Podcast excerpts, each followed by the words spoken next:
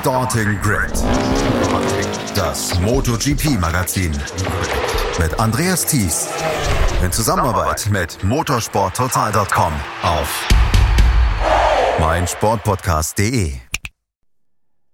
Phillip Island in Australien hat am Sonntag vielleicht das beste Rennen der letzten Jahre gesehen. Brachte es auch dann die Voreinscheidung im WM-Rennen? Wir werden es sehen. Francesco Bagnaia hat auf jeden Fall in den letzten acht Rennen mehr als 90 Punkte aufgeholt und ist jetzt ganz kurz davor, sich zum Weltmeister 2022 zu krönen. Fabio Quattararo, der bislang Führende, ist nur noch in der Defensivposition. Herzlich willkommen zu einer neuen Ausgabe von Starting Grid, dem MotoGP-Magazin. Mein Name ist Andreas Thies. Bei mir von unserem Kooperationspartner motorsporttotal.com Gerald Dierenberg. Hallo Gerald. Hallo, Servus. Heute nur in der Zweierkonstellation. Aber Ehre wem Ehre gebührt, dieses Rennen, dieses Wochenende muss natürlich besprochen werden. Und ich habe es gerade in der Anmoderation gesagt, Gerald, das beste Rennen der letzten Jahre, eins der besten Rennen der letzten Jahre. Es hat auf jeden Fall alles geboten. Es war ja fast Moto 3, was wir da gesehen haben. Ja, es war fast wirklich Moto 3, weil in der Moto 3, wo wir dann später zur WM-Entscheidung kommen, da haben im Endeffekt ja nur mehr vier Fahrer um den Sieg gekämpft und hier in der MotoGP waren es ja dann noch viel mehr. Also da ist es äh, rund gegangen von, von, vom Start weg bis wirklich äh, zum Zielstrich. Äh, Riesenspektakel, super spannend, äh, richtig geil. Die Rennstrecke Phillip Island zählt einfach zu den, zu den schönsten Rennstrecken der Welt, meiner Meinung nach. Bietet immer viele gute, gute Rennen und ich glaube, das war eins der, der spannendsten und tollsten Rennen seit äh, einiger Zeit, weil man da echt nicht wusste bis zum Schluss, wer gewinnt am Ende jetzt wirklich und wer steht dann insgesamt am Podium und wer verpasst das Podium äh, ganz knapp. Lass uns einmal gerade drüber sprechen. Wir machen den, wir machen den Kram jetzt mit dem MotoGP Podcast zusammen ja auch schon ein paar Jahre. Und ähm, wir reden jedes Jahr eigentlich quasi über dieses Rennen in ähm, Phillip Island, wenn es denn stattfindet. Was macht diese Strecke so, äh, so nachdrücklich und was macht diese Strecke so einzigartig, dass wir jedes Jahr, wenn wir dort fahren oder wenn die Fahrer dort sind, dass wir dort andere Ergebnisse sehen, dass wir dort dann auch solche Rennen wie zum Beispiel gestern sehen. Was macht diese Strecke so einzigartig? Ja, auf der einen Seite ist es ein, eine coole Oldschool-Rennstrecke, ja, und kein moderner Tilke-Tempel, ja, den wir oft in der Formel 1 haben, oder auch äh, nächstes Wochenende in Malaysia in Sepang, wobei die Strecke eigentlich eh recht, recht cool ist, aber so eine richtige Oldschool-Rennstrecke wie Phillip Island, das gibt's halt im, im Rennkalender äh, nicht mehr sehr viele, ja, also Brünn ist weggefallen, Sachsenring haben wir noch, aber der ist halt ziemlich eng. Äh, Laguna Seca gibt's leider auch schon seit einigen Jahren nicht mehr. Und da ist Phillip Island schon eine sehr, sehr spezielle Rennstrecke. Sie ist sehr flüssig zu fahren. Ähm, sehr viele schnelle, mittelschnelle Kurven. Du hast schon die eine Haarnadel, die jetzt Jack Miller Haarnadel heißt, oder nach Luke Yates, die, diese enge Rechtskurve, aber ansonsten hast du jetzt keine engen Schikanen drinnen, die irgendwie den Rhythmus brechen, sondern es ist wirklich ein flowing Track äh, und einfach einfach großartig und schön. Also äh, genau so müssen Motorradrennstrecken sein. Genauso müssen Motorradrennstrecken sein und genauso, ja, wir haben es einfach nicht mehr in dieser Form. Und wir haben ja auch in den letzten Wochen und Monaten darüber gesprochen, dass auch die Fahrer ja zwischendurch dann sagen, ah, es ist Überholen, ist so schwierig geworden und so weiter. Das ist in Phillip Island alles noch möglich. Das haben wir ja dann ja auch gestern gesehen, weil es unglaublich viel Racing gab und unglaublich viele Positionskämpfe dann ja auch. Ja, und das Interessante war ja, ähm, es wird ja oft gesagt, ja, überholen ist so schwierig, weil eben die Holeshot, also die, die Ride-Height-Systeme jetzt so perfektioniert sind und auf der anderen Seite einfach die Aerodynamik äh, immer besser wird und einen immer größeren Einfluss hat. Hier äh, auf Phillip Island wurde die, äh, das Ride-Height-System hinten überhaupt nicht verwendet, weil es einfach, da gibt es nicht diese engen langsamen Kurven, wo man dann voll raus beschleunigt auf eine Gerade, sondern eben aus, aus flüssigen Kurven raus. Also dieser Faktor ist mal weggefallen. Aber interessant fand ich äh, die Auswirkungen der Aerodynamik äh, zu, zu sehen, weil ausnahmsweise war den Teams erlaubt, äh, die Elemente auf der Seitenverkleidung äh, abzumontieren, ähm, falls es Probleme gibt, wenn da starke Windböen mhm. äh, vom Pazifik raus über die, über die Strecke geben, äh, ziehen und da eventuell die Motorräder instabil machen oder es einfach schwierig wird, ja, wegen, wegen den äh, Seitenelementen. Also das war eine Ausnahmeregel ähm, auf dieser Strecke und es hat sich dann aber gezeigt und das haben die Teams und gesagt und die Fahrer vor allem, dass mit diesen äh, Elementen die Motorräder eigentlich viel stabiler und sicherer sind. Ja? Also es gibt hier äh, oft äh, das Argument, die, diese, diese ganze Aerodynamik überholen wird schwierig und, und das alles sollte weg und so. Aber auf normalen Strecken sagen schon einige Fahrer, das ist eigentlich ein Sicherheitsfeature, weil auf, äh, auch auf Geraden wie in, in Mugello zum Beispiel über die Kuppe vor San Donato liegen die Motorräder mit der Aerodynamik einfach viel besser und das ist insgesamt sicherer. Und hier haben sie auch gemeint, dass das eigentlich ein Vorteil ist, wenn wenn es hier windig ist, äh, dass man eben die komplette Aerodynamik drauf hat und für, da ist das ist für die Fahrer eigentlich ein, ein Plus gewesen. Also sie wollten das jetzt nicht abmontieren, sondern sehen sie im Vergleich zu ganz früher, wo man gar keine Aero-Elemente hatte, als als Vorteil eigentlich. Weil die, weil das Motorrad ja so ein bisschen draufgedrückt wird auf den Asphalt, oder? Dann. Ja, genau, ja. Mhm. Die Fahrer haben gestern auf jeden Fall hinterher alle geschwärmt. Marc Marquez zum Beispiel hat gesagt, bestes Rennen der Rest 2020 für ihn persönlich, über den sprechen wir gleich noch. Wer gestern allerdings auch sehr, sehr gut lachen hatte, das war Francesco Bagnaia. Der ist am Ende nicht Erster geworden. Über den Sieger, über Alex Rins sprechen wir auch gleich noch. Der ist nur Dritter geworden. Aber Francesco Bagnaia hat gestern diesen dritten Platz gesichert, als er festgestellt hat, naja, Fabio Quattararo ist ausgeschieden. Dieser Zweikampf zwischen Fabio Quattararo und Francesco Bagnaia, der eigentlich ja erst in den letzten Rennen einer geworden ist, weil am Anfang der Saison war Francesco Bagnaia noch sehr, sehr weit weg von der Musik. Der ist jetzt so ein bisschen, naja, zu einer Machtvorstellung, Machtdemonstration von Francesco Bagnaia geworden. Der führt jetzt mit 14 Punkten in dieser Fahrerwertung.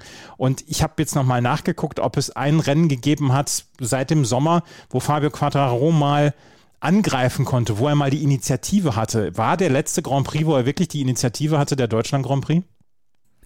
Ja, das sieht direkt wirklich so aus. Ja, in Spielberg hat er jetzt den einzigen Podestplatz in der zweiten Saisonhälfte erobert, wo man eigentlich im Vorfeld gedacht hat, in Spielberg wird die Yamaha komplett untergehen, aber da konnte er trotzdem hier, hier noch gut mithalten. Also das war schon noch ein, ein Rennen, glaube ich, wo man, wo er mehr aus der Situation gemacht hat, als man zugetraut hat.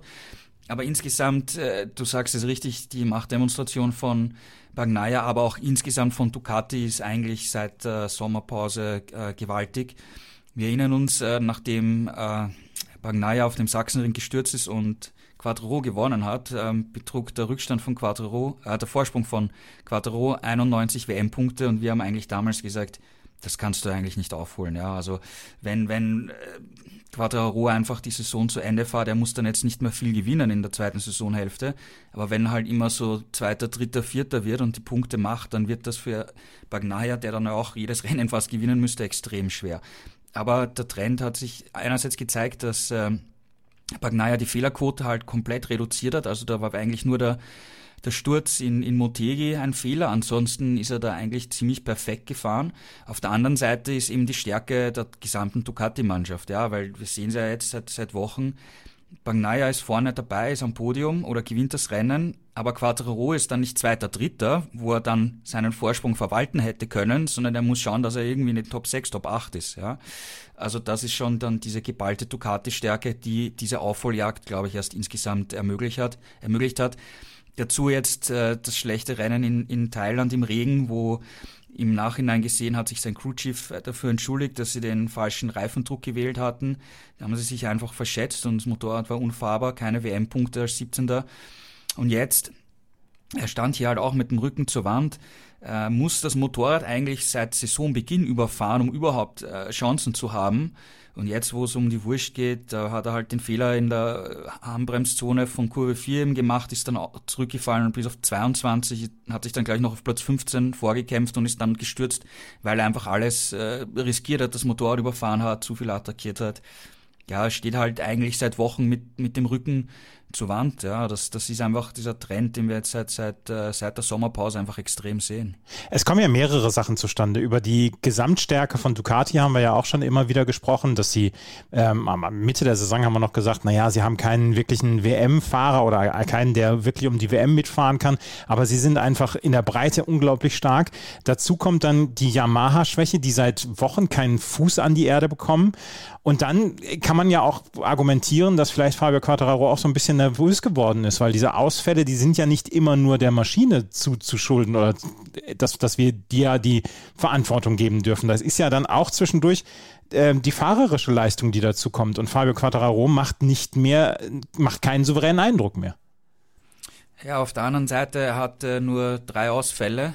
Das muss man auch sagen und äh, diese Nullnummer in, in Thailand. Ja, also bei vier Rennen hat er nicht gepunktet und bei Bagnaia sind das halt deutlich mehr. Ja, der ist in, in fünf Rennen nicht ins Ziel gekommen. Ja, also das, das ist eigentlich das sieht für, für Quattro besser aus in der Statistik als für Bagnaia. Auf der anderen Seite Auf der anderen Seite muss man auch ganz klar sagen, die, die Haben-Seite, äh, Quadro war siebenmal am Podium in dieser Saison, hat drei Rennen gewonnen. Und Bagnaia war jetzt äh, insgesamt neunmal am Podium und hat davon sechs Rennen gewonnen. Also da, da das, das, das sagen jetzt eigentlich auch alle Zahlen, dass äh, Bagnaia insgesamt der verdiente Weltmeister ist, wenn es denn wirklich wird. Und wenn man auf die gesamte Saison jetzt zurückblickt, dann muss man einfach sagen, dass, dass äh, eigentlich ist es verwunderlich, dass äh, Quattro zu diesem Zeitpunkt der Saison eigentlich immer noch WM-Chancen hat. Ja? Weil wenn, okay, er hat jetzt drei Ausfälle, sagen wir mal, das geht für einen, für einen Schnitt maximal. Wenn Francesco Bagnaia auch nur drei Ausfälle statt fünf hätte, dann würde er vielleicht jetzt schon als Weltmeister feststehen. Ja. Also der Trend von der Gesamtsaison gesehen glaube ich, ergibt genau das, ja, dass das Bagnaia dann der verdiente Weltmeister ist und man sich eigentlich wundern muss, warum Quattraro eigentlich überhaupt noch in der Situation ist und eigentlich aus dem, was er seit Saisonbeginn am, am, am Motorrad zur Verfügung hat, was er eigentlich draus gemacht hat. Das ist eigentlich schon gut, weil, an, weil ich meine, schau dir an, wo Morbidelli herumfährt, ja. Ja, äh, absolut. Ähm, wir können allerdings auch sagen, dass gestern äh, Francesco Bagnaia irgendwann gesagt hat, Nee, ich brauche den Sieg nicht unbedingt. Äh, Fabio Quadraro war ausgeschieden schon in der ähm, zehnten Runde und Francesco Bagnaia fuhr zwar in diesem Pulk an sieben Fahrern, die am Ende innerhalb von einer Sekunde waren, aber musste nicht unbedingt gewinnen. Und das war dann so fährt ein Weltmeister. Am Ende auf Platz drei. Er hätte zwar nochmal attackieren können, hat aber dann gesagt, okay, die 16 Punkte, die nimmt mir niemand mehr. Die nimmt mir vor allen Dingen nicht Quadraro. Und bevor ich irgendeinen Mist mache, nehme ich diese 16 Punkte mit und sichere meine WM-Führung. Ja, na klar. Ich meine, er wusste natürlich, dass äh, Quattro draußen war und da war natürlich klar, dass es für ihn ab dem Zeitpunkt ein anderes Rennen ist und er, es ist einfach jetzt wichtig, dass er auf jeden Fall ins Ziel kommt, im Idealfall aufs Podium kommt oder maximal Vierter, Fünfter wird, auf jeden Fall da vorne dabei ist und diese WM-Punkte mitnimmt und die WM-Führung übernimmt. Gleichzeitig hat er einen Alex Rins, der hat nichts zum Verlieren. Ja, es ist klar. Äh, Suzuki wollte natürlich unbedingt noch ein Rennen gewinnen, bevor sie sich zurückziehen. Also der wird attackieren bis zum geht nicht mehr. Dann ein Marc Marquez, der war seit über einem Jahr nicht mehr am Podium. Jetzt wieder die Chance. Wir wissen, was er für ein Racer ist. Hat auch absolut nichts zu verlieren. Dann war ein Marco Peseke da. Okay, der hat in, in, äh, in Japan, hat er gesagt, okay, er wollte Bagnaia nicht attackieren für einen WM-Titel, aber da ging es irgendwo um Platz 9, 10 herum. Aber da ging es um einen ums Podium und um einen Sieg. Das heißt, ein Bezeke hat ja auch absolut nichts zu verlieren. Und wenn es um den Sieg geht, hat es von Ducati geheißen, passt auf, Burschen, macht's keinen Blödsinn. Aber ihr dürft, um wenn es um einen Sieg geht, frei fahren. Ja? Das heißt, er hatte da wen, er hatte da eigentlich nur Leute um sich herum, die nichts zum Verlieren haben und einfach mhm. diesen Sieg gewittert haben. Ja? Was ja natürlich aus seiner Sicht äh, so ist, er muss schauen, dass er das Risiko zumindest minimiert und schaut, dass er halt aufs Podium kommt. Und das hat er geschafft am Ende. Ja? Aber es haben hinterher alle gesagt, ähm, die Duelle zwischen Platz 1 und Platz 7, die wir hatten, die waren alle sehr, sehr hart, aber alle auf einem fairen Niveau. Haben sich also alle hinterher für ein eigentlich gutes Rennen bedankt dann. Ja, ich finde schon. Also es gab schon ein, zwei Manöver, wo es ein bisschen eng geworden ist, aber mhm. insgesamt sind sie schon, glaube ich, fair miteinander umgegangen. Ich meine, erstens einmal, sie wissen, um die Gefahr, die natürlich besteht, wenn da jetzt einer im Pulk stürzt, weil, weil jemand zu aggressiv war. Also da haben sich alle, glaube ich, ihr Köpfchen eingeschalten. Auf der anderen Seite, die Fahrer kennen sich eigentlich auch schon sehr lange, ja, und vor allem die Jüngeren, die sind ja auch schon gefahren in Nachwuchsserien vor der Weltmeisterschaft gegeneinander, ja, also die sind, da sind einige quasi miteinander aufgewachsen, ja, und sind abseits der Rennstrecke auch Freunde. Also wir sehen jetzt generell nicht diese extremen Rivalitäten. Mhm. Also auf der Strecke ist sportlich natürlich schon, aber jetzt nicht abseits der Strecke, wo über die Medien Schlammschlachten gemacht werden oder was auch immer, sondern die gehen einfach respektvoll miteinander um. Und ich glaube, die meisten sind auch relativ okay miteinander befreundet und du siehst ja auch dann nach einem Rennen, wie sie sich dann gegenseitig um, um den Hals fahren, fallen und, und gemeinsam feiern und sich auch freuen für, die, für den anderen, ja, über, über das Rennen, das man einfach gezeigt hat, ja. Das ist schon, glaube ich, ein Trend, den wir jetzt insgesamt sehen, dass da einfach das äh, Verhältnis viel, viel kollegialer ist als zu einer Zeit, wo wir erinnern uns, äh, Rossi und Biaggi sich da abseits der Rennstrecke auch bekriegt haben und es extrem viel zugegangen ist auf der Rennstrecke und so weiter. Also das ist schon jetzt ein anderer Umgang zwischen den Fahrern miteinander, aber trotzdem, es wird hart gefahren, es wird fair gefahren und, und ich glaube, die, die Show, die sie, die sie uns geboten haben, die war großartig. Es ist ja nicht so, dass es langweiliger dadurch wird, dass wir keine Rivalitäten abseits des, der, der, der Rennstrecke haben. Nein, langweiliger wird's natürlich nicht, aber es, Rivalitäten sind immer etwas, äh, wo du hast dann die Fans in dem einen Lager und die Fans in dem anderen Lager mhm. und das wird dann halt groß diskutiert und danach wird natürlich das ganze Thema größer, als wenn es das jetzt äh, nicht gibt. Ja, aber wir haben jetzt eine Fahrergeneration, die gut miteinander auskommt und äh, solange wir tolle Rennen sehen, finde ich das in Ordnung so. Und wir haben ein tolles Rennen gesehen, das können wir auf jeden Fall jetzt nochmal unterstreichen. Gestern, das war ein großartiges Rennen. Francesco Bagnaia führt jetzt mit 19 Punkten, äh, Entschuldigung, mit 14 ähm, Punkten vor Fabio Quadraro. Es sind jetzt noch zwei Rennen. Gerald, äh, es ist, die, es ist nicht unbedingt die boldeste Prediction, die man jetzt macht, aber gibt es noch einen Weg zurück für Fabio Quadraro? Ich habe das Gefühl, nur wenn Bagnaia Fehler macht. Also er hat jetzt äh, gesagt, dass er sich überhaupt nicht mehr auf den WM-Titel konzentrieren möchte, gedanklich gesehen, sondern er möchte einfach schauen, dass er die letzten beiden Rennen genießt und, und Spaß hat, weil die vergangenen Wochen, die waren jetzt nicht so toll für ihn und das, das spürst du auch, weil wenn du jetzt ein schlechtes Ergebnis hast, du siehst dein WM-Vorsprung schmilzt da in der Sonne dahin und du kannst eigentlich nichts machen oder was du machst, das geht halt immer irgendwie schief, das, das nimmst du auch als schlechtes Gefühl auch dann natürlich nach Hause mit, ja, oder sitzt dann im Hotelzimmer jetzt bei den Überseerennen oder auf so einem langen äh, Flug äh, nach Asien und denkst drüber nach und jetzt hat er gesagt, er möchte jetzt einfach Spaß haben und äh, dann auch dieses gute Gefühl in die Winterpause mitnehmen, was natürlich auch da psychologisch wichtig ist für, für, für die nächste Saison. Ich glaube, dass er realistisch genug ist und weiß, dass es sehr schwierig wird, diesen WM-Titel zu gewinnen. Auf der anderen Seite, er war schon Weltmeister, ja, also er hat den Olymp schon erklommen, er, erklommen, hat diesen einen WM-Titel äh, geholt. Wenn es in diesem Jahr nicht klappt, dann kennen wir die Gründe, die technischen Gründe von, von Yamaha, die Stärke von Ducati und äh, dann wird man einfach sehen, wie Yamaha eben im nächsten Jahr mit dem neuen Motor, der besser sein soll, äh, zurückschlagen wird und, und wie es dann weitergeht. Ja. Mhm. Lass uns gerade noch Yamaha abschließen, bevor wir dann zu den großen Gewinnern dieses Rennenwochenendes kommen, weil Yamaha gehört zu den großen Verlierern. Cal Crutchlow, ein Fahrer, der Anfang der Saison noch gar nicht auf dem Motorrad saß, der ist der beste Yamaha-Fahrer gewesen auf Platz, äh, auf Platz 13, Darren Binder auf Platz 14, Franco Morbidelli, du hast ihn vorhin schon angesprochen, ist äh, nicht ins Ziel gekommen und auch Fabio Quattraro nicht ins Ziel gekommen. Oh, das, ähm, ja, wir sprechen so häufig ein Wochenende zum Vergessen, aber das, das war wieder, wieder mal ein Wochenende zum Vergessen für Yamaha. Man muss aber schon dazu sagen, dass Morbidelli im freien Training ungefähr auf dem Niveau von Quadraro gefahren ist auf dieser Rennstrecke, was äh, überraschend war, aber das hat man gesehen an den Rundenzeiten, dass sein Problem war, äh, wie es dann im freien Training darum gegangen ist, mit dem weichen Reifen eine schnelle Rundenzeit zu fahren, hat er das nicht zusammengebracht, war dann in Q1 und dort hat er auch die schnelle Runde dann nicht zusammengebracht, weil das anscheinend in diesem, wenn, wenn du diesen zusätzlichen Grip dann irgendwie hast, das irgendwie nicht nutzen konnte. Und dann steht er halt im Nirgendwo und ist hinten. Ja. Aber von den Rundenzeiten, die wir im Training gesehen haben, war Morbidelli eigentlich auf Augenhöhe mit, mit Quattaro, was, was interessant ist und gut ist natürlich aus seiner Sicht. Aber Qualifying halt verkorkst und Rennen gestürzt ist dann im Endeffekt auch wieder verkorkst. Ja. Yamaha also wieder bei den Verlierern und ich mag es trotzdem, wie du dann immer noch versuchst, was Positives rauszuziehen, Gerald. Ja, weil wie gesagt, der Morbidelli hat im, im Training wirklich gute Rundenzeiten ja. gezeigt. Ja, das ist etwas, das dürfen wir nicht unter den Tisch fallen lassen. Will ich auch gar nicht, will ich auch gar nicht.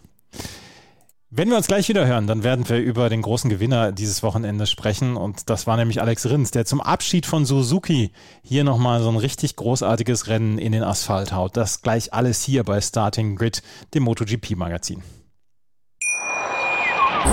Schatz, ich bin neu verliebt. Was? Da drüben. Das ist er. Aber das ist ein Auto. Ja, eben. Mit ihm habe ich alles richtig gemacht. Wunschauto einfach kaufen, verkaufen oder leasen. Bei Autoscout24. Alles richtig gemacht.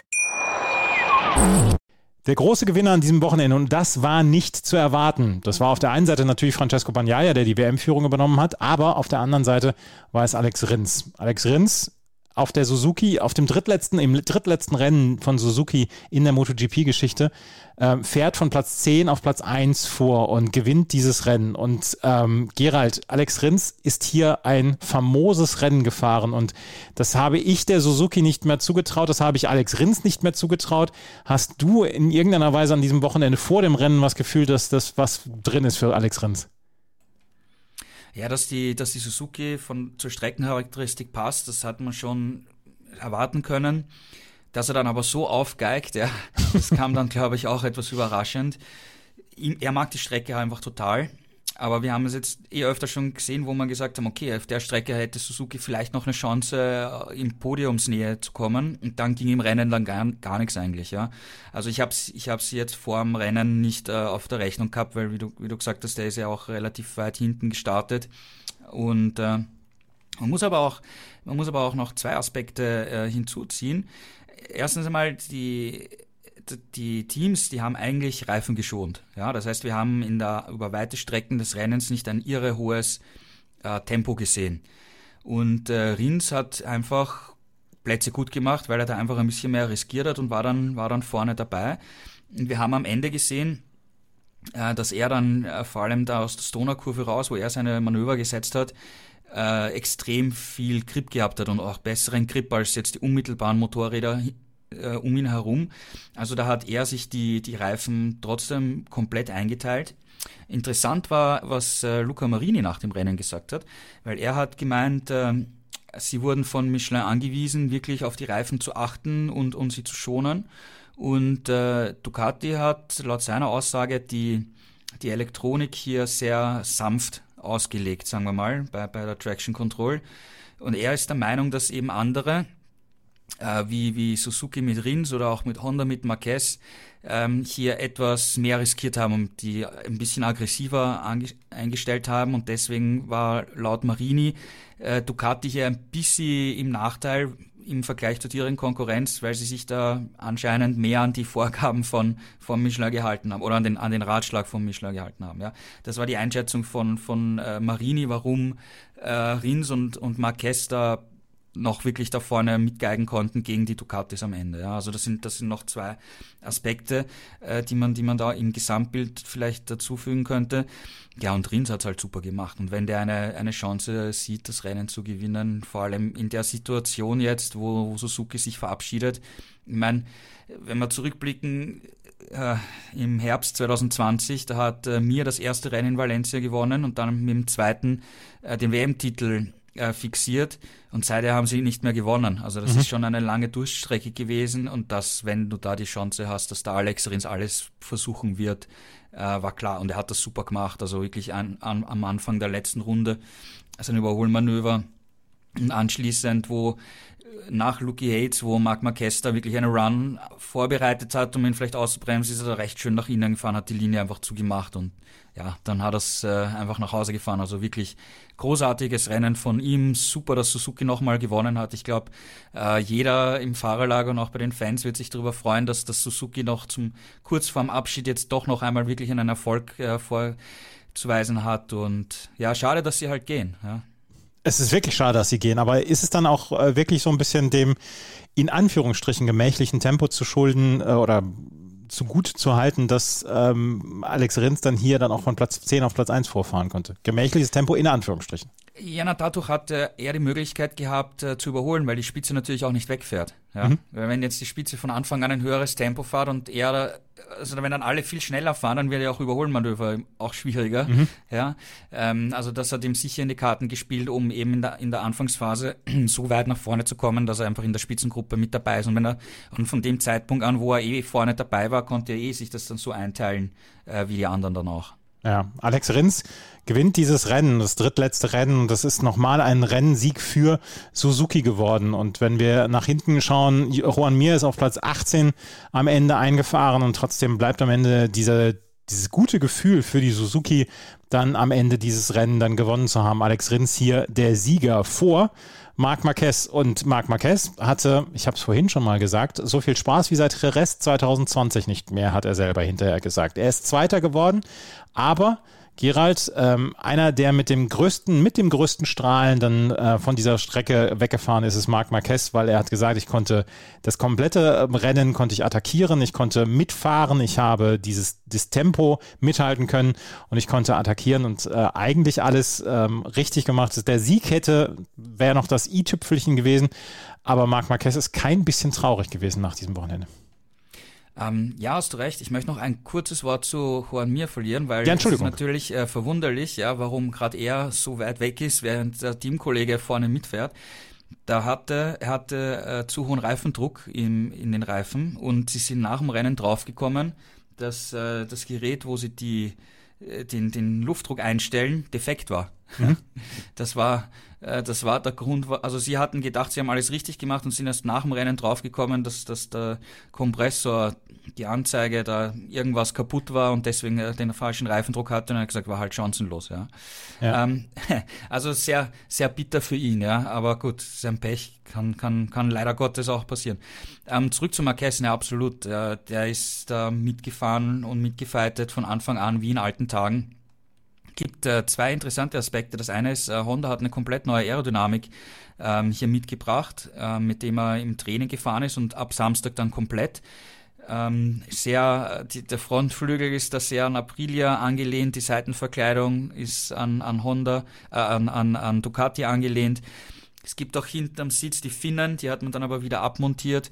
Aber insgesamt hat äh, Marquez gesagt, ja, der Eindruck von dieser neuen äh, Verkleidung ist gut und er hat das Gefühl, dass das Motorrad damit einfacher zu fahren ist, also leichter. Mhm. Und, und für seine äh, körperliche Situation, wo er immer noch nicht bei 100 Prozent äh, Stärke im, im Arm ist, ähm, ist das hilfreich, hat er gesagt. Dazu kommt, wie wir eingangs gesagt haben, die Strecke ist halt sehr, sehr flüssig. Und du hast jetzt nicht diese extremen Stop-and-Go-Geschichten, ähm, die natürlich anstrengender sind oder extrem enge Schikanen, wo du extrem Richtungswechsel machen musst, wo du sehr viel mit dem Körper arbeiten musst. Also das ist da auf Phillip Island schon ein bisschen äh, weniger, äh, die, die körperliche Belastung. Also das hat ihm sicher in die Karten gespielt. Zweitens, das, was ich am absolut faszinierendsten finde, er ist als einziger mit dem weichen Hinterreifen gefahren.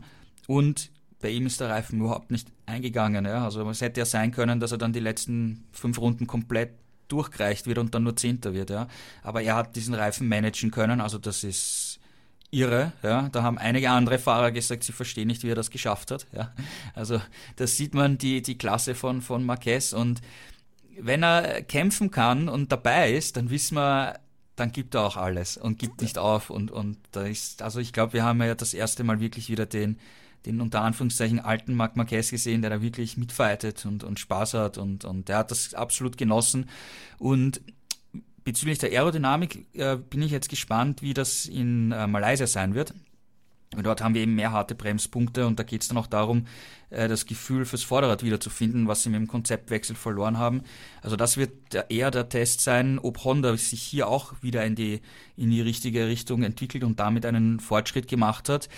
Aber insgesamt muss man, glaube ich, festhalten, seit Marc Marquez wieder da ist, herrscht bei Honda wieder Aufbruchstimmung und sie sind vorne wieder dabei. War auch erst der zweite Podestplatz in dieser Saison, muss man sagen. Es ist für Honda eine ganz schreckliche Saison von den Ergebnissen, aber mit Marc Marquez, er ist halt die, die sichere Bank, ja, auf die, auf die Honda einfach zählen kann.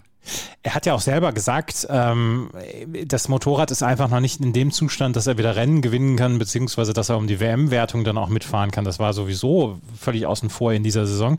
Aber ähm, es gibt dann wieder ein gutes Gefühl und es gibt dann ja auch wieder Selbstvertrauen und dann Motivation weiterzuarbeiten. Und es, Honda hat einen ganz wichtigen Winter dann ja auch vor sich. Und Marc Marquez ja, persönlich auch. Ja, natürlich. Es war übrigens auch der hundertste Podestplatz in seiner MotoGP-Karriere und in der Box wurde gefeiert. Also da hast du dann auch auf Instagram und so gesehen, wie sie wirklich Party machen und, und sich freuen und so. Und das ist halt extrem wichtig für, für die gesamte Mannschaft, für die Motivation. Ja, aber wenn du, äh, ich meine, Honda hatte in den vergangenen Monaten eigentlich nicht viel zu, zu feiern. Ja, und das mhm. hast du dann natürlich auch gesehen an den Gesichtern in der Box bei den Mechanikern. Wir schrauben, wir probieren und im Endeffekt sind wir halt nirgends. Ja, das vor allem bei, bei, einer, bei einem Team, das, das gewohnt ist, zu gewinnen einfach, ja, und, und immer äh, vorne eine Rolle zu spielen. Und da tun genau solche Erfolgserlebnisse einfach extrem viel für die, für die Seele. Das kennen wir alle aus unserem, unserem normalen Leben. Und äh, wie gesagt, äh, Sepang wird jetzt interessant, weil die Streckencharakteristik auf Philipp Island doch sehr besonders ist. Sepang ist dann etwas normaler mit, mit diesen flüssigen Abschnitten, aber auch mit den harten Bremszonen und so. Also da ist schon mehr, äh, da wird man dann schon mehr sehen, ob äh, Honda eben mit der Aero einen wirklich einen Fortschritt gemacht hat, wie es Marc Marquez dort geht, ja. Äh, Sepang, wir wissen, extrem heiß, sehr anstrengendes Rennen, körperlich sehr anstrengendes Rennen. Also das wird für Mensch und Maschine aus Honda sich da äh, sicher mal ein, ein, eine Standortbestimmung, wo man sagen kann, ja, sie sind jetzt wieder zumindest, sagen wir mal, in den Top 6 dabei oder es ist doch wieder schwierig und es wird nur Platz 8 oder so. Also Sepang wird da wirklich interessant werden. Wir können noch gerade über Honda insgesamt sprechen, ähm, weil auch ähm, Paul Espargaro hat mit Platz 11, glaube ich, ein zufriedenstellendes Ergebnis äh, reingefahren. Am Ende Nagashima auf Platz 19. Aber Alex Marquez, über den müssen wir noch sprechen, weil der hat nämlich Jack Miller dann auch noch von, von der Strecke gekegelt und äh, war hinterher so ein bisschen ja, der Ritter der traurigen Gestalt. Ja, es ist vor allem bitter, dass er ausgerechnet den Lokalhelden, ja, mhm. Jack Miller abgeschossen hat, noch dazu in der neu umbenannten Jack Miller Kurve. Äh, ja, Alex Marquez hat gesagt, er hat einfach einen Fehler gemacht. Ja. Mhm. Ähm, zum Glück haben sich da beide jetzt nicht äh, verletzt, weil das hat schon extrem wild ausgesehen, vor allem bei, bei Miller, weil der hat natürlich überhaupt nicht erwartet, dass ihm da einer voll reinfährt in die Seite. Also das ist schon gut, glimpflich, dass da mal nichts ausgegangen ist. Alex Marquez hat sich entschuldigt, sie haben beide miteinander nachher äh, gesprochen. Wie gesagt, wir haben jetzt ein kollegialeres Verhältnis insgesamt unter den Fahrern. Die wissen alle, äh, dass mal ein Fehler passieren kann. Wie gesagt, bitter für, für Miller. In dem Zeitpunkt aber gesagt, ja, okay, kann halt passieren. Ja, mein Gott, ja, er ist, er ist eine coole Socke. Ähm, Marquez hat dafür eine Strafe bekommen, äh, wird beim nächsten Rennen eine Long Lap Penalty fahren müssen das Strafmaß ausreichend ist, wenn man einen anderen Konkurrenten so von der Strecke räumt. Darüber kann man diskutieren. Ich finde, da könnte man schon noch mal sagen, der muss halt vom letzten Startplatz fahren oder so. Oder zwei Long Lap Penalties, ja, und nicht nur eine. Ähm, ja, darüber kann man halt diskutieren, ja. Ja, auf jeden Fall am Ende Alex Marquez so ein bisschen einer der Geschlagenen auf jeden Fall und Jack Miller, der hat auch doof aus der Wäsche geguckt, weil er von der Strecke dann gekegelt worden ist. Aber Ducati an sich ist insgesamt, glaube ich, sehr zufrieden, weil Francesco Bagnaia hat die WM-Führung jetzt inne und so wie es jetzt im Moment aussieht, ist er der große Favorit dann auch auf den WM-Titel. Und insgesamt war es wieder ein sehr, sehr starkes Ergebnis, Gesamtergebnis von Ducati. Marco Besecchi auf Platz 4, Inea Bastianini auf 5, Luca Marini auf 6, Rauche Martina auf 7, Johann Sarko auf der 8. Ähm, da war mal eine richtige, gewaltige Ducati-Party am Start gestern. Ja, also du sagst es, im, im Qualifying Jorge Martin auf der Pole Position und wir dürfen nicht vergessen, Martin ist zum ersten Mal mit dem MotoGP-Bike da auf dieser Strecke gefahren. Das gleiche gilt auch für Marco Bezzecchi, der überhaupt äh, Rookie ist und äh, mit diesem vierten Platz und diesem echt starken Ergebnis, muss man sagen, also diese Vorstellung war super, der hätte das eventuell auch gewinnen können. Ist er Rookie des Jahres geworden, bester Rookie des Jahres. Das ist schon seit Wochen klar, dass, dass er diese Wertung gewinnen wird. Und jetzt hat er den, diesen Titel in der Tasche und das VR46-Team, das ja auch neu ist, hat gleich einmal einen, einen Titel eingeheimst. Also da hat es auch eine Party gegeben. Äh, Bastianini ist äh, von ganz hinten, äh, also von sehr weit hinten äh, wieder nach vorgefahren. Also das war auch wieder eine tolle Aufholjagd. Und bei ihm war das Bemerkenswerte, bei irgendeiner Situation in der ersten Runde hat sich sein Airbag aufgeblasen und dann musste er damit das Rennen fahren. Also war auch nicht, war auch nicht so einfach für ihn. Und ähm, ja, VR46 haben wir vorhin angesprochen, Luca Marini ist auch immer dabei. Also ich finde, der hat sich jetzt auch gesteigert. Steht natürlich ein bisschen äh, im Schatten von einem Bezeki, der dann auch schon auf dem Podium war in, in den Assen, ähm, jetzt bester Rookie des Jahres geworden ist. Äh, Marini fährt aber echt eine gute Saison, glaube ich. Und er sagt auch selber, dass er so seit Sachsenring immer so dabei ist, so auf Platz 4, 5, 6, 7 aber es hat noch nicht, also er ist mit der Konstanz sehr zufrieden und er ist wirklich immer gut dabei. Mit dem Podium hat es halt noch nicht geklappt, aber er sagt, wenn er immer so konstant dabei ist, dann wird es auch mal klappen, weil das ist natürlich sein großes Ziel jetzt in seiner zweiten Saison, äh, auch endlich mal aufs Podium zu kommen. Und ich finde es, man hat ja auch früher oft gesagt, ja, der Luca, der fährt ja da eigentlich nur, weil er halt der Halbbruder von Valentino Rossi mhm. ist. Ich finde, der hat jetzt in diesem Jahr endgültig äh, bewiesen, dass er da absolut zu Recht und verdient diesen Platz hat und vor allem die, die Performance und die Ergebnisse der vergangenen Wochen, die sagen ganz klar, dass er, dass er das Talent hat, um, um hier wirklich mit, mit dabei zu sein und mitzumischen. Auf Platz 12 im Moment in der Gesamtwertung Luca Marini und du hast es gesagt, eigentlich fehlt nur noch das Podium. So viele fünfte, sechste Plätze, die er dann auch schon hatte in dieser Saison. Ähm, das wäre ja schön, wenn es in den letzten beiden Rennen noch in irgendeiner Weise klappen würde mit einem Podium für Luca Marini. Auf jeden Fall, dass er dazugehört, das hat er, glaube ich, wirklich in dieser Saison unter Beweis gestellt. Ansonsten ähm, Ducati, ja, sie haben den Sieg nicht geholt, aber das war jetzt schon mal wieder eine komplette Mannschaftsleistung, die sie gebracht haben. Und das ist ja das, was wir das, das gesamte Jahr sagen. Ducati ist in der Breite einfach ganz herausragend gut besetzt.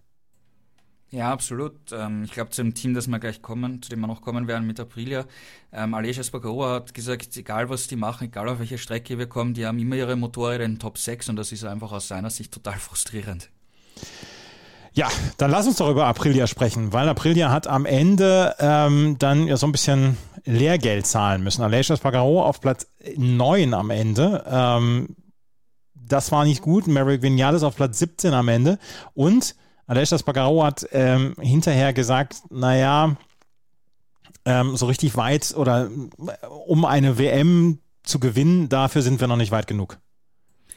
Ja, ich glaube, da hat er es eigentlich eh auch ziemlich auf den Punkt gebracht, weil ich muss ehrlich gesagt sagen, vor dem Phillip Island Wochenende habe ich mir gedacht, dass vielleicht Maverick Vinales der heiße Siegkandidat ist, weil die Aprilia, die Streckencharakteristik müsste für, der, für die Aprilia echt super passen.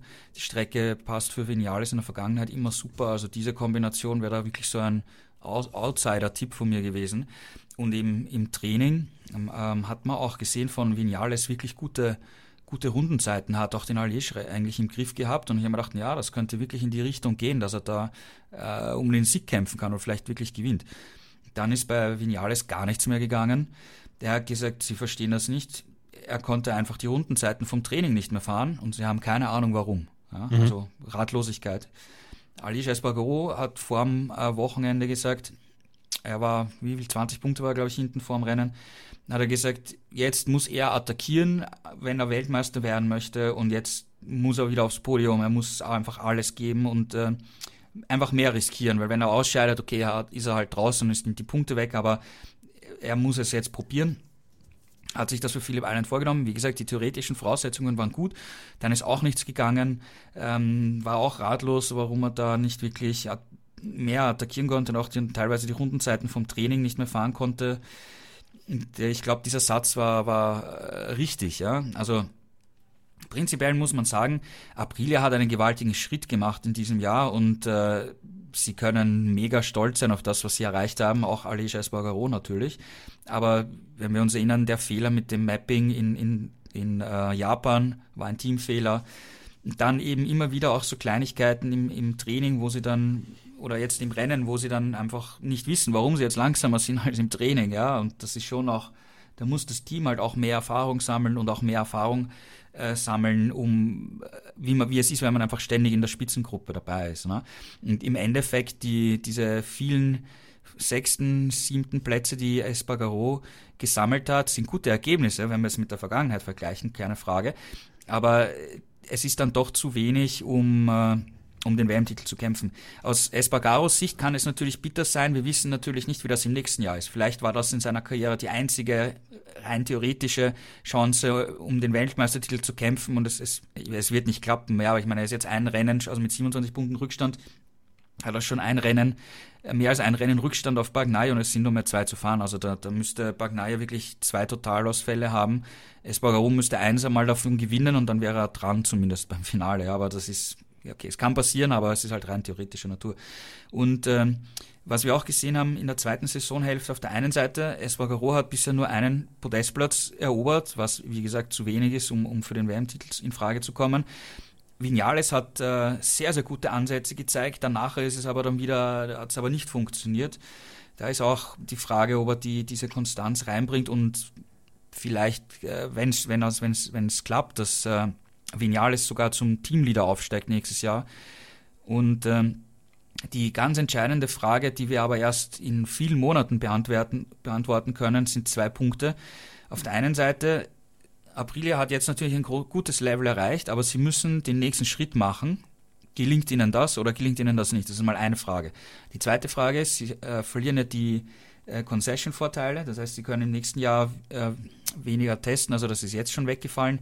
Äh, die Wildcards werden reduziert nächstes Jahr. Sie dürfen während der Saison kein Motoren-Update bringen. Also, und das haben sie ja in diesem Jahr zwei oder drei Updates gebracht, was ihnen sicher was ge geholfen hat. Also sie sind da eingeschränkt und wir haben in, den Vergangen in der Vergangenheit gesehen, als Ducati die Concessions verloren hat, war das nächste Jahr schwieriger. Als Suzuki mal die Concessions verloren hat, war das nächste Jahr schwieriger. Da haben sie die Concessions sogar wieder zurückbekommen und dann wieder verloren. Also da mussten sie teamintern viel umstellen. Das Gleiche gilt für KTM, wie sie die Concessions verloren haben sind sie ihre Tour gefallen und arbeiten immer noch daran, wieder nach vorzukommen, um, um wirklich wieder regelmäßig aus eigener Kraft, nicht jetzt nur bei Regenrennen oder wenn irgendwas Außergewöhnliches passiert, sondern wirklich immer vorne dabei zu sein.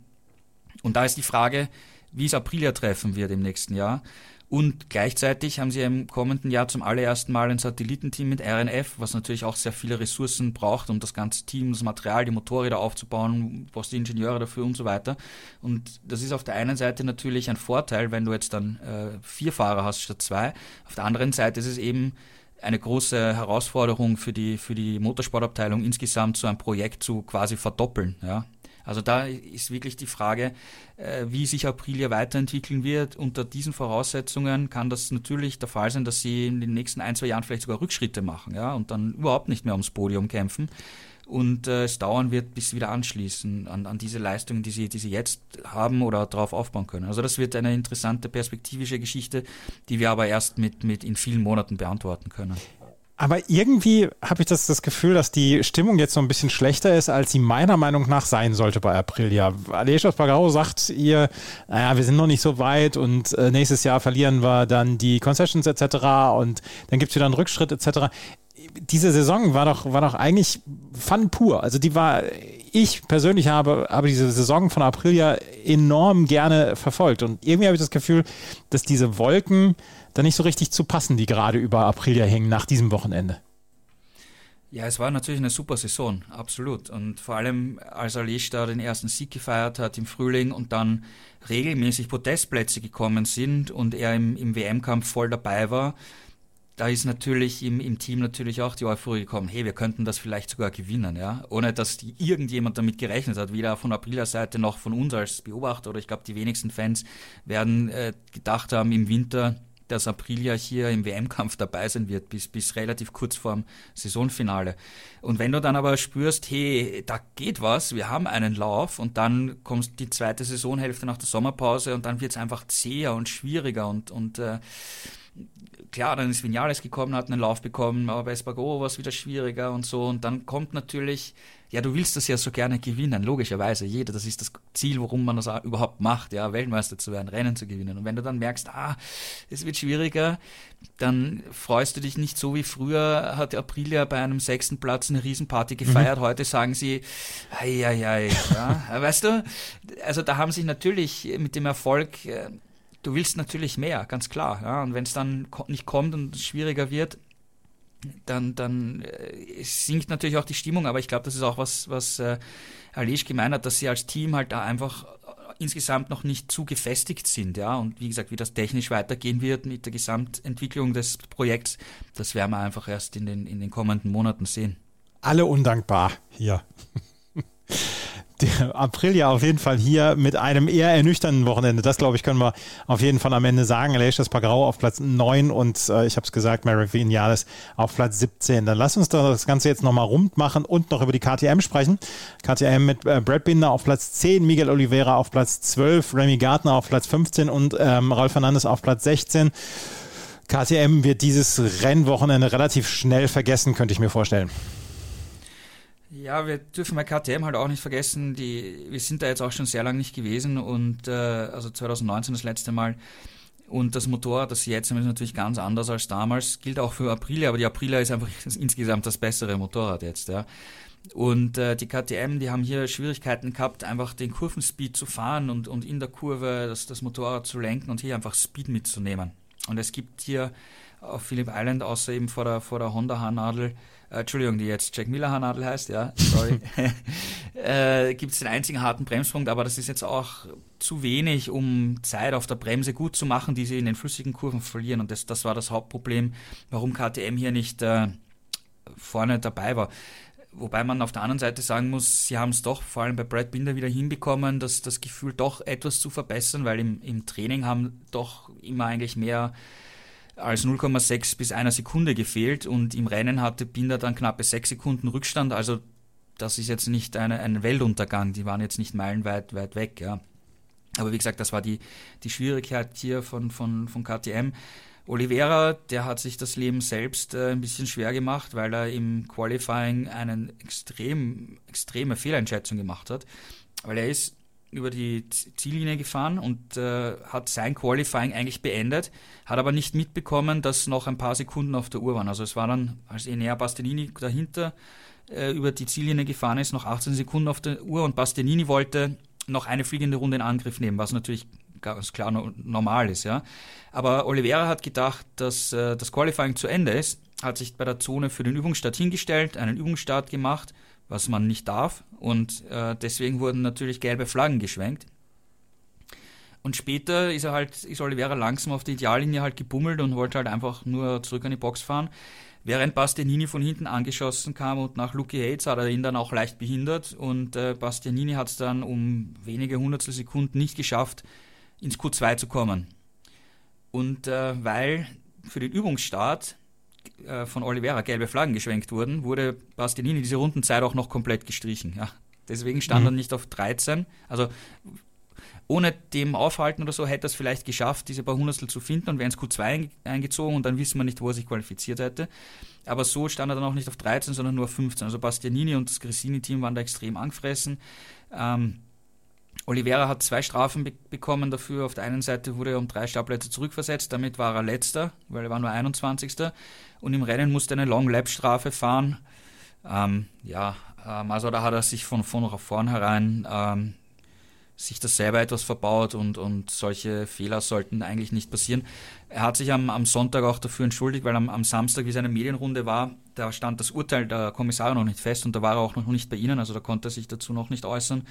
Hat sich dann am Sonntag dafür geäußert und gesagt, ja, es war eine komplette Fehleinschätzung. Er hat das am Display einfach falsch abgelesen, dass das dass eigentlich noch ein paar Sekunden auf der Uhr sind, weil er eben dachte, dass das, äh, die Session ist vorbei. Ja. Mhm.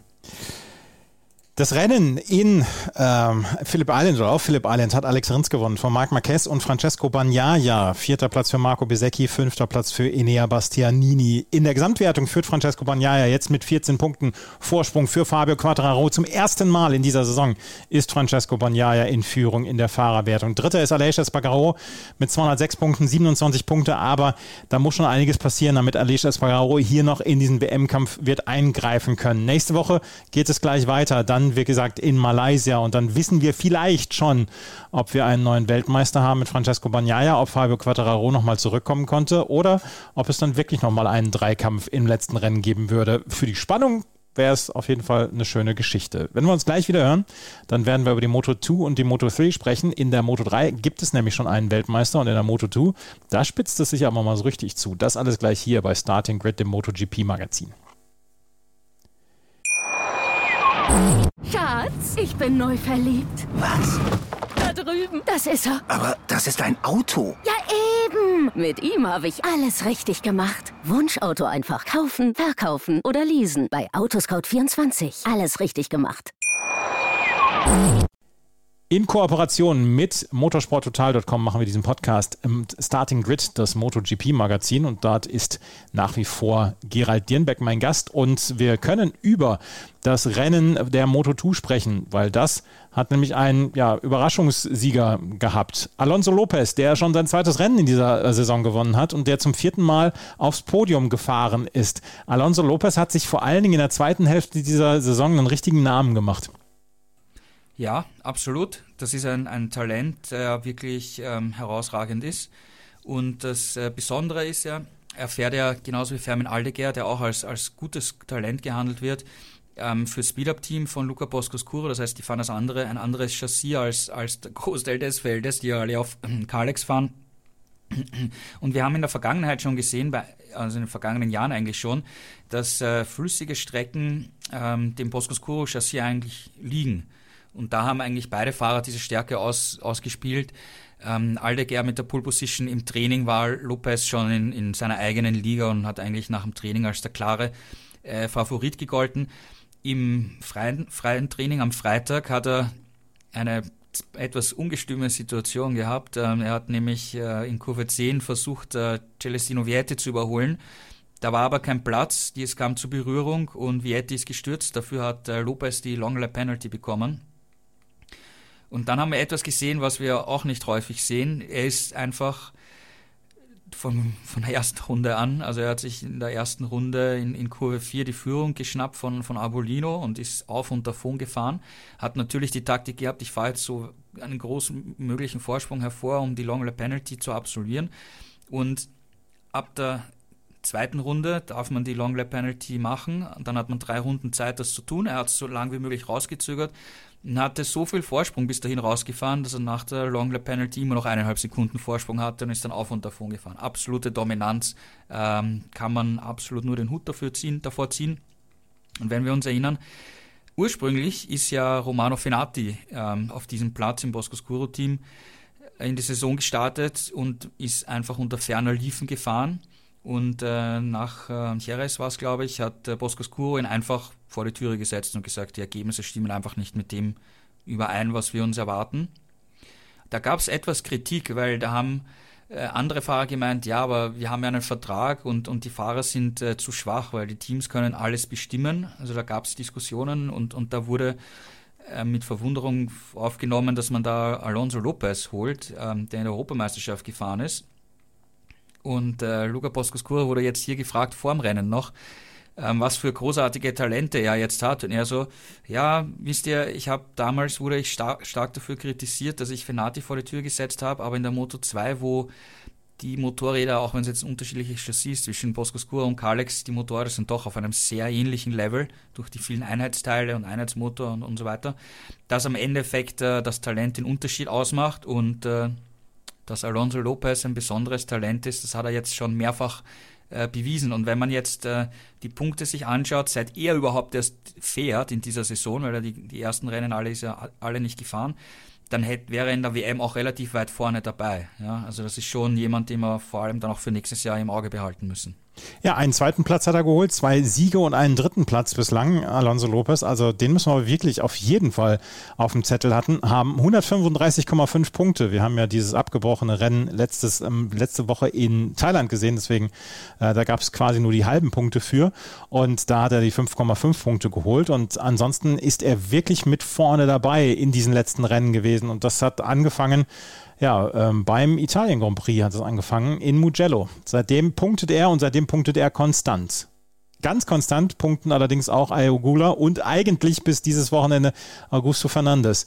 Ayogula hat jetzt mit fünf Punkten die Führung übernommen. Es ist so ein kleines bisschen Schneckenrennen Richtung Ziel, weil auch beim letzten Mal haben sie dadurch, dass es nur halbe Punkte gab, nur fünf beziehungsweise 4,5 Punkte gegeben. Ayogula jetzt 4,5 Punkte, 3,5 Punkte, Entschuldigung, vor Augusto Fernandes. Und da könnte es wirklich erst am letzten Rennen äh, sich entscheiden, äh, wer die Moto2-Krone holt hier. Ja, das wird sicher bis Valencia gehen und, und spannend bis zum Schluss weil es einfach, wie du richtig sagst, ein Schneckenrennen ist, jetzt mit den Punkten zuletzt. Man muss hier generell sagen, Ogura hat sich das ganze Wochenende extrem schwer getan. Er hat gesagt, das ist eine Strecke, die ihm eigentlich überhaupt nicht liegt. Ähm, eben, weil es ist dieser, dieser spezielle Charakter, weil sie so flüssig zu fahren ist. Und der hatte das ganze Rennwochenende Mühe, Mühe, Mühe im Vergleich zu Augusto Fernandez, der da einfach äh, gut dabei war, im Spitzenfeld gefahren ist. Und äh, ja, auf Platz 3 liegend ist er gestürzt, hat dann ein, ein Podium weggeschmissen und hätte damit eigentlich ordentlich WM-Punkte Vorsprung gehabt. Ogura hat eigentlich auch ziemlich viel Glück gehabt, muss man sagen, wenn man das Endergebnis betrachten, weil es sind so viele Fahrer in diesem Rennen gestürzt, vor allem viele, die vor ihm waren. Wenn da deutlich weniger gestürzt wären, dann wäre er vielleicht sogar ohne WM-Punkte ins Ziel gekommen. Wenn gleichzeitig Fernandez am Podium steht, dann hätten wir sagen können, das wird wahrscheinlich in Richtung Fernandez gehen, aber so hat Fernandez weggeschmissen. Ogura hat halt noch da die paar Pünktchen zusammengekratzt und es bleibt weiterhin spannend. Es bleibt auf jeden Fall weiterhin spannend und wie gesagt, vielleicht kriegen wir am Ende das ähm, der Saison in Spanien nochmal so ein richtig spannendes Rennen um die Spitze. Aaron Canet mit 192 Punkten der ist schon 50 Punkte hinter Ayogula, also der kann nicht mehr in dieses WM-Rennen eingreifen. Pedro Acosta, da können wir allerdings nochmal drüber sprechen, in seiner Debütsaison in der Moto2, jetzt schon auf Platz 5 in der Fahrerwertung. Das ist schon sehr beeindruckend, was der junge Mann macht. Ja, absolut. Ähm, genauso wie Alonso Lopez. Und es mhm. wäre eine coole Geschichte, wenn die beiden im nächsten Jahr ähm, im Kreis derer sind, die um einen WM-Titel kämpfen. Und das traue ich beiden absolut zu. Ja, wir werden sehen und wir werden es nächste Saison dann sehen, wie dem beiden dann geschieht, beziehungsweise wie das Rennen dann laufen wird. In der Moto 3 haben wir allerdings die Entscheidung erlebt an diesem Wochenende. Isan Guevara, der in ja, der kompletten Saison eigentlich der konstanteste Fahrer war, so seit dem ersten Spanien Grand Prix, seit Jerez ist er eigentlich der stärkste Fahrer im Feld gewesen, holt sich den Sieg in der Moto 3 vor Dennis Öncü und Sergio Garcia und ist am Ende jetzt 65 Punkte Vorsprung, mit 65 Punkten Vorsprung vor den letzten beiden Rennen, nicht mehr einholbar von Sergio Garcia. Das war schon eine ziemliche Demonstration in den letzten ja, Monaten eigentlich von Isan Guevara. Absolut. Also er ist der stärkste Fahrer auf, der ganz, auf die ganze Saison betrachtet. Absolut verdienter Weltmeister. Fährt das seine zweite volle Saison in der Weltmeisterschaft. Also Hut ab, Megatalent.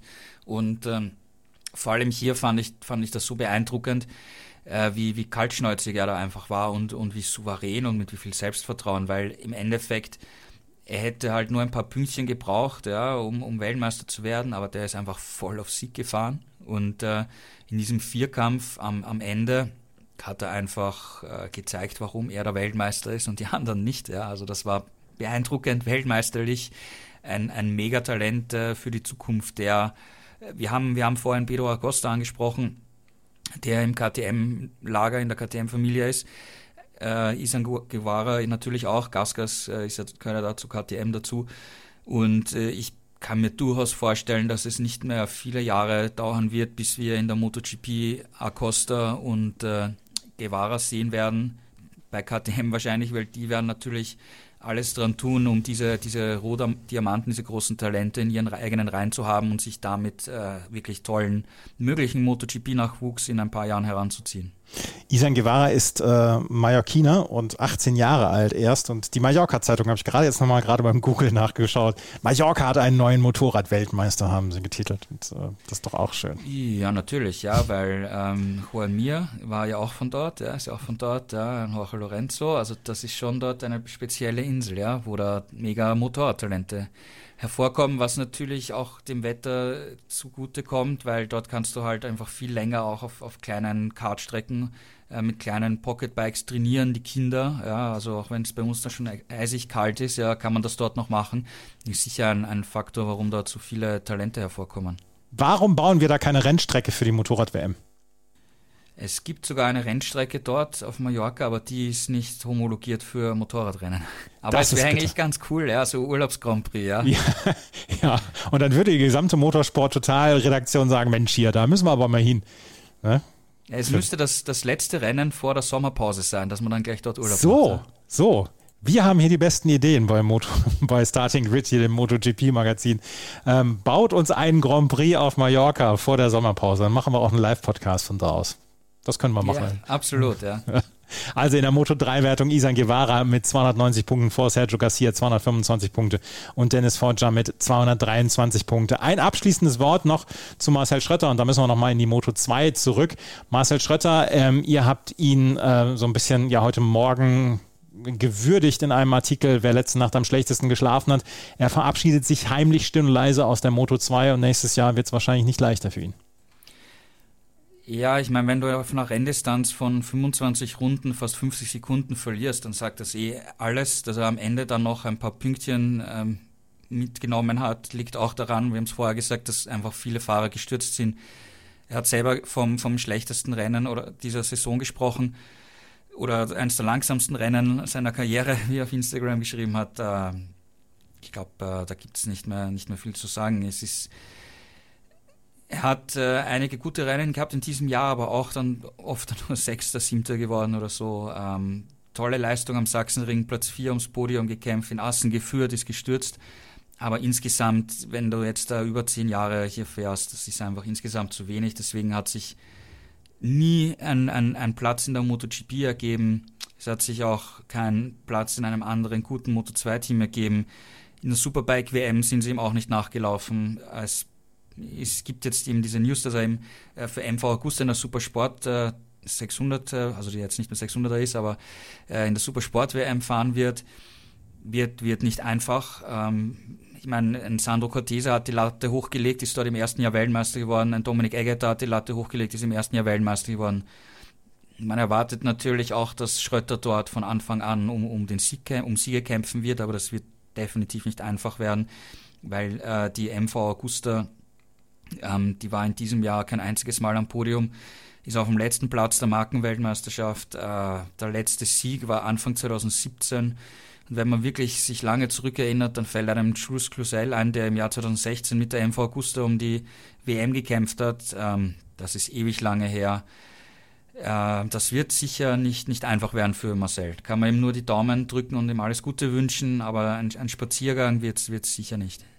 Es wird kein Spaziergang. Wir werden das dann natürlich auch im Auge haben und ihr solltet motorsporttotal.com natürlich sowieso auf äh, dem Radar haben und dort werdet ihr dann darüber informiert, was mit Marcel Schröter dann auch in der nächsten Saison passiert. Nächste Woche geht es nach Malaysia, beziehungsweise diese Woche geht es nach Malaysia. Am 23.10. ist das Rennen. Morgens um 9 Uhr startet die MotoGP und dann werden wir am Montag hier bei Starting Grid, dem MotoGP-Magazin, dann auch darüber sprechen. Dann allerdings der Kollege Moritz Knorr als Moderator. Das war's mit der heutigen Ausgabe. Gerald, ich danke dir für diesen quasi Solo-Ritt heute. Ja, vielen Dank. Dann bis zum übernächsten Mal, ähm, weil in Valencia bist du dann du wieder am Mikro, oder? Da bin ich wieder am Mikro, genau. Wenn euch das gefällt, was wir machen, freuen wir uns über Bewertungen, Rezensionen auf iTunes und auf Spotify. Folgt uns auf jeden Fall ähm, auf den ähm, bekannten Kanälen wie Instagram, Facebook und Twitter. Und ihr solltet, wie gesagt, motorsporttotal.com in euren Bookmarks haben. Vielen Dank fürs Zuhören. Bis zum nächsten Mal. Auf Wiederhören. Schatz, ich bin neu verliebt. Was? Drüben. Das ist er. Aber das ist ein Auto. Ja, eben. Mit ihm habe ich alles richtig gemacht. Wunschauto einfach kaufen, verkaufen oder leasen. Bei Autoscout24. Alles richtig gemacht. Starting Grid. Das MotoGP-Magazin. Mit Andreas Thies. In Zusammenarbeit mit motorsporttotal.com auf meinsportpodcast.de. Schatz, ich bin neu verliebt. Was? Da drüben. Das ist er. Aber das ist ein Auto. Ja, eben. Mit ihm habe ich alles richtig gemacht. Wunschauto einfach kaufen, verkaufen oder leasen. Bei Autoscout24. Alles richtig gemacht.